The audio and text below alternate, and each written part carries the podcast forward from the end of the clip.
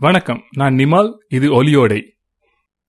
இந்த வாரம் நாங்கள் பார்க்க இருப்பது ஃபேஸ்புக் பற்றி அதிலும் குறிப்பாக ஃபேஸ்புக் கேம்பிரிட்ஜ் அனலிட்டிகா இந்த நிறுவனங்கள் சம்பந்தமாக இந்த வார செய்திகளில் நாங்கள் பல விடயங்களை கேள்விப்பட்டிருக்கிறோம். அது தொடர்பான ஒரு சில தெளிவுபடுத்தல்களை இந்த வார ஒலியோடையில் நாங்கள் பார்க்கலாம் என்று இருக்கிறேன் முதலில் இதற்கு ஆரம்பமாக நாங்கள் பார்க்க வேண்டியது வந்து ஃபேஸ்புக் எவ்வாறு தொழில்படுகிறது அதிலும் குறிப்பாக ஃபேஸ்புக்கில் இருக்கக்கூடிய ஃபேஸ்புக் ஆப்ஸ் எனப்படக்கூடிய ஃபேஸ்புக்கு உள்ளாக செயற்படக்கூடிய செயலிகள் எவ்வாறு செயற்படுகின்றன என்பது பற்றி. அதாவது குறிப்பாக இந்த குறித்த செய்தியில் குறிப்பிடப்படுவது வந்து ஃபேஸ்புக்கில் சர்வேஸ் எனப்படக்கூடிய உங்களுக்கு நீங்கள் சில கேள்விகளை பூர்த்தி செய்வது போன்ற பல செயலிகள் ஃபேஸ்புக்குள்ளே இருக்கிறது. உங்களை பற்றிய நீங்கள் யார் நீங்கள் எந்த நடிகரை போன்றவர் இது மாதிரியான பல கல சர்வேஸ் வரும். அது மாதிரி ஒரு சர்வே அவ்வாறான ஒரு ஆப் வந்து எவ்வாறு ஃபேஸ்புக் பயனாளர்களுடைய தகவல்களை பெற்றுக்கொள்கிறது என்பது பற்றி. அதாவது ஒரு ஃபேஸ்புக் ஒரு செயலி ஒன்றை உருவாக்கும் போது அந்த அதை உருவாக்குவர் வந்து தனக்கு ஃபேஸ்புக்கில் இருந்து அதை பாவிக்கும் பயனருடைய எந்தெந்த தகவல்களை பெற்றுக்கொள்ள வேண்டும் என்று குறித்து கொள்ள முடியும். நான் ஒரு ஃபேஸ்புக் செயலியை உருவாக்குறேன் என்றால் என்னுடைய ஃபேஸ்புக் செயலியை பார்ப்பவர்களாக நீங்கள் இருந்தால் எனக்கு உங்களுடைய இந்தெந்த தகவல்கள் வேண்டும் என்று நான் கேட்டுக்கொள்ள முடியும். இதில் பொதுவாக எல்லாரும் பெற்றுக்கொள்வது வந்து உங்களுடைய அடிப்படை விவரங்கள். அதாவது உங்களுடைய பெயர் நீங்கள் வசிக்கும் இடம் உங்களுடைய வயது இவ்வாறு நீங்கள் உங்களுடைய அபவுட் பேஜில் குறிப்பிடப்பட்டிருக்கக்கூடிய விவரங்கள். அதை தாண்டி சில வருடங்களுக்கு முன்பாக இது சாத்தியமாக இருந்தது. உங்களுக்கு ஃபேஸ்புக்கில் இருக்கக்கூடிய நண்பர்களுடைய ஒரு பட்டியலையும் பெற்றுக்கொள்ள முடியும். அதே போல நீங்கள் ஃபேஸ்புக்கில் லைக் பண்ணக்கூடிய பக்கங்கள். நீங்கள் ஃபேஸ்புக்கில் போயிட்டு என்னென்ன பக்கங்களை லைக் பண்ணுகிறீர்கள் என்பதை இந்த விவரத்தையும் பெற்றுக்கொள்ள முடியும். இவ்வாறு நீங்கள் ஒரு செயலியை பாவிக்கும் போது அந்த செயலியை உருவாக்குவதற்கு வந்து இவ்வாறான தகவல்களை பெற்றுக்கொள்ள முடியும். அவர்களுடைய செயலியின் செயற்பாட்டிற்கு தேவையானதாக இருக்கலாம். சிலது வந்து அதற்கு சம்மந்தம் இல்லாததாக இருக்கலாம். ஆனால் ஃபேஸ்புக்கினுடைய அறிவுறுத்தல்கள் எவ்வாறு சொல்கின்றதுங்கள் நீங்கள் தேவையான தகவல்களை மட்டுமே பெற்றுக்கொள்ள வேண்டும். அதை பெற்றுக்கொள்ள தேவைக்கு மட்டுமே பயன்படுத்த வேண்டும் என்று. ஆனால் இந்த குறிப்பிட்ட சம்பவத்தில் என்ன நடந்திருக்கு என்றால் அதாவது இரண்டாயிரத்தி பதினான்காம் ஆண்டளவில் டாக்டர் அலெக்சாண்டர் கோகன் என்ற ஒரு ஆராய்ச்சியாளர் அவர் அந்த சமயத்தில் ஐக்கிய ராஜ்யத்தில் இருக்கக்கூடிய கேம்பிரிட்ஜ் யூனிவர்சிட்டியில் பணிபுரிந்து கொண்டிருந்திருக்கிறார். அவர் வந்து ஒரு ஃபேஸ்புக் பயனர்களை பற்றி ஆய்வு செய்வதற்காக ஒரு சேவை ஒன்றை வெளியிட்டிருக்கிறார். அந்த சேவையின் மூலமாக அதாவது அந்த சேவை வந்து ஒரு இருநூற்றி ஐம்பதாயிரத்துக்கு மேற்பட்டோர் வந்து நிரப்பி இருக்கிறார்கள் அந்த காலகட்டத்தில் ஒரு சராசரியாக ஒரு ஃபேஸ்புக் பயனருக்கு முன்னூற்றி ஐம்பது நண்பர்கள் இருந்திருக்கிறார்கள் என்று கூறப்படுகிறது.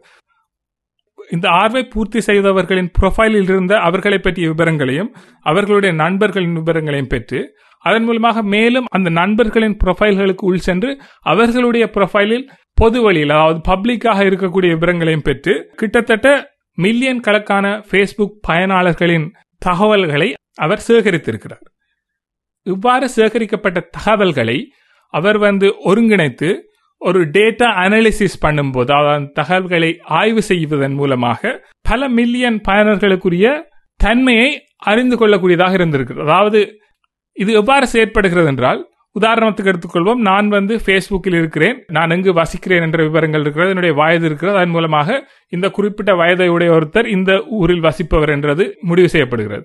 அதன் தொடர்ச்சியாக நான் இன்னென்ன பக்கங்களை லைக் செய்திருக்கிறேன். அதன் மூலமாக என்ன தெரிந்து கொள்ள முடியும். நான் வந்து தமிழ் சினிமா பக் சம்பந்தமான பக்கங்களை லைக் செய்கிறேன். நான் வந்து இடதுசாரி கொள்கைகள் சார்ந்த பக்கங்களை லைக் செய்கிறேன். நான் குறித்த சில பாடகர்களையோ குறித்த சில இசைக்குழுக்களையோ லைக் செய்கிறேன். இதன் மூலமாக ஒரு தனிப்பட்டவரை பற்றி கொஞ்சம் தெரிந்து கொள்ள முடியும். ஆனால் இவ்வாறு பலருடைய தகவல்களையும் சேகரித்து ஒரு சேர்த்து ஆராய்ச்சி செய்யும் போது என்ன செய்ய முடியும் என்று சொன்னால் இந்த இந்த பக்கங்களை லைக் செய்பவர்கள் இல்லாட்டி இந்த இந்த விருப்பங்கள் உள்ளவர்கள் வந்து இப்படியான ஒரு தன்மை உள்ளவர்களாக இருப்பார்கள் என்ற ஒரு ப்ரொஃபைலை உருவாக்க முடியும். அதைத்தான் அவர் செய்திருக்கிறார். அதன் பின்னராக அது என்ன நடந்திருக்கிறேன்னு சொன்னால் அந்த த- தகவல்கள் வந்து கேம்பிரிட்ஜ் அனலிட்டிக் என்றக்கூடிய ஒரு நிறுவனத்திற்கு கொடுக்கப்பட்டிருக்கிறது. ஒரு தனிப்பட்ட நிறுவனம். அந்த நிறுவனம் வந்து அந்த தகவல்களை பயன்படுத்தி அமெரிக்காவில் நடந்த தேர்தல்களில் அந்த தகவல்களை பயன்படுத்தி குறித்த மக்களுக்கு எடுபடக்கூடியதான விளம்பரங்களை செய்து அவர்களுக்கு எடுபடக்கூடியதான தகவல்களை தெரிவித்து அவர்களை பயன்படுத்திய தேர்தல் வேட்பாளர்களுக்கு வெற்றி பெறுவதற்கான சாத்தியங்களை அதிகரித்துக் கொடுப்பதுதான் அந்த நிறுவனத்தின் பணி. அதை அவர்கள் செய்திருக்கிறார்கள். ஆக இந்த இடத்தில் ஃபேஸ்புக் பயனர்களிடமிருந்து பெறப்பட்ட தகவல்கள் வேறொரு நிறுவனத்திற்கு கைமாற்றப்பட்டு அந்த நிறுவனம் வந்து அதை பயன்படுத்தி தேர்தல்களில் எவ்வாறு மக்களை அடையக்கூடிய செய்திகளை பரப்புவது விவரங்களை பரப்புவது என்பதை செய்திருக்கிறார்கள். இதுதான் இந்த இந்த செய்தியின் சாரம்பசம் என்று நான் கூற முடியும். ஆனா இதுல நாங்க கவனிக்க வேண்டிய விஷயம் என்னன்னு சொன்னா இதைத்தான் ஃபேஸ்புக் எப்பவுமே செஞ்சிட்டு இருக்குது அதாவது ஃபேஸ்புக்கில் வரும் விளம்பரங்கள் இவை எல்லாமே எங்களுடைய ப்ரொஃபைலை ஃபேஸ்புக் எவ்வாறு அறிந்து கொண்டு அதற்கேற்ற மாதிரி ஃபேஸ்புக்கில் வந்து விளம்பரங்களை செய்ய முடியும். உதாரணமாக நான் வந்து ஒரு குறிப்பிட்ட ஊரில் இருக்கிறேன்னு சொன்னால் என்னுடைய ஊரில் இருக்கும் ஒரு கடைக்காரர் வந்து அந்த ஊரில் வசிக்கக்கூடிய இந்த இந்த விவ- விஷயங்களை விரும்பக்கூடிய ஒருவருக்கு இந்த விளம்பரத்தை காட்டுங்கள் என்று சொல்லி ஃபேஸ்புக்கில் கொடுக்க முடியும். அந்த வாறு டார்கெட்டடான வகையில் மிகவும் குறிப்பான வகையில் ஒரு விளம்பரத்தை செய்ய முடியும். அதுதான் ஃபேஸ்புக்கினுடைய வருமானத்துக்கான வழியே. அதுதான் ஃபேஸ்புக் எப்பவுமே செய்து கொண்டிருக்கிறது. ஆக இந்த இடத்தில் வந்து அந்த தகவல்களை அவர்கள் அவர்கள் எங்களுடைய அனுமதி இல்லாமல் வேறொரு நிறுவனத்திற்கு கைமாறுது என்பதை தாண்டி இங்கு நாங்கள் ஆச்சரியப்பட வேண்டிய விஷயம் எதுவுமே இல்லை. அதாவது ஃபேஸ்புக் தான் எப்பவுமே செய்து கொண்டிருக்கிறது. நாங்கள் தெரிந்து கொண்டிருக்க வேண்டும். அடுத்த முக்கியமான விஷயம் என்னன்னு சொன்னால் நாங்கள் தான் இந்த தகவல்களை ஃபேஸ்புக்கில் எங்களுடைய விருப்பத்திற்கு ஏற்ற மாதிரி கொடுத்து கொண்டிருக்கிறோம். அது எங்களை பற்றி தனிப்பட்ட தகவல்களோ நாங்கள் பேஜ்களை லைக் பண்ணுவதோ இதெல்லாம் நாங்கள் வந்து எங்களுடைய விருப்போடு செய்வது. அதை ஃபேஸ்புக் வந்து வேறு நிறுவனங்களுக்கு பகிர்வது தவறு என்றது வேற பிரச்சனை.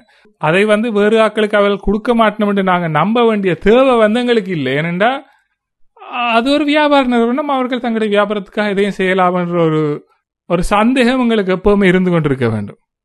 ஆக இந்த சூழ்நிலையில நாங்கள் வந்து நான் ஃபேஸ்புக் செயலியை அழிக்கப் போகிறேன் நான் ஃபேஸ்புக்கிலிருந்து விலகப் போகிறேன் இவ்வாறு எதையும் நாங்கள் செய்யலாம். அது அவரவருடைய தனிப்பட்ட விருப்பம். ஆனால் அதை தாண்டி நாங்கள் எல்லோரும் நினைவில் வைத்து கொண்டிருக்க வேண்டிய ஒரு விஷயம் இருக்கிறது. அது என்னன்னு சொன்னால் எங்களுடைய எண்ணங்களை தாண்டி அதாவது எங்களுடைய தோட்ஸுக்கு வெளியாக நாங்கள் சொல்லக்கூடிய நாங்கள் எழுதக்கூடிய எங்களை விட்டு வரக்கூடிய எங்களுடைய எண்ணங்கள் எதுவுமே வந்து சரியாக சொல்வதென்றால் அவற்றை அவற்றை வந்து எங்களால் பாதுகாத்துக் கொள்ள முடியாது. அந்த இடத்துல எங்களுக்கு பிரைவசி என்ற ஒரு விஷயம் இருக்கும் என்ற எதிர்பார்ப்பு வந்து தவறானது. இருக்கும் என்ற எதிர்பார்ப்பு நியாயமானது பட் ஆனால் அது சாத்தியம் இல்லாத அது வந்து நான் ஒரு விஷயத்தை மனதில் தோன்றிய ஒரு எண்ணத்தை நான் வெளியில் சொல்லிவிடுகிறேன். அது ரகசியமாக பாதுகாக்கப்படும் என்று நான் நாம் எதிர்பார்க்கலாம். ஆனால் அது நடக்கும் என்று நாங்கள் உறுதிப்படுவதற்கான எந்த வழியும் இல்லை. ஆகவே எங்களுக்கு பிரைவசி வேண்டுமென்றால் எங்களுக்கு எங்களுடைய ரகசியத்தன்மை பாதுகாக்கப்பட வேண்டுமென்றால் எங்களுடைய எண்ணங்களை எங்களுக்குள்ளே வைத்துக் கொள்ள வேண்டும். அல்லாவிட்டால் எல்லாவற்றையும் பப்ளிக்லேயே ஷேர் பண்ணுவோம். நன்றி. இது ஒலியோடை நான் நிமல் மீண்டும் என்னொரு பதிவில் சந்திக்கலாம். வணக்கம்.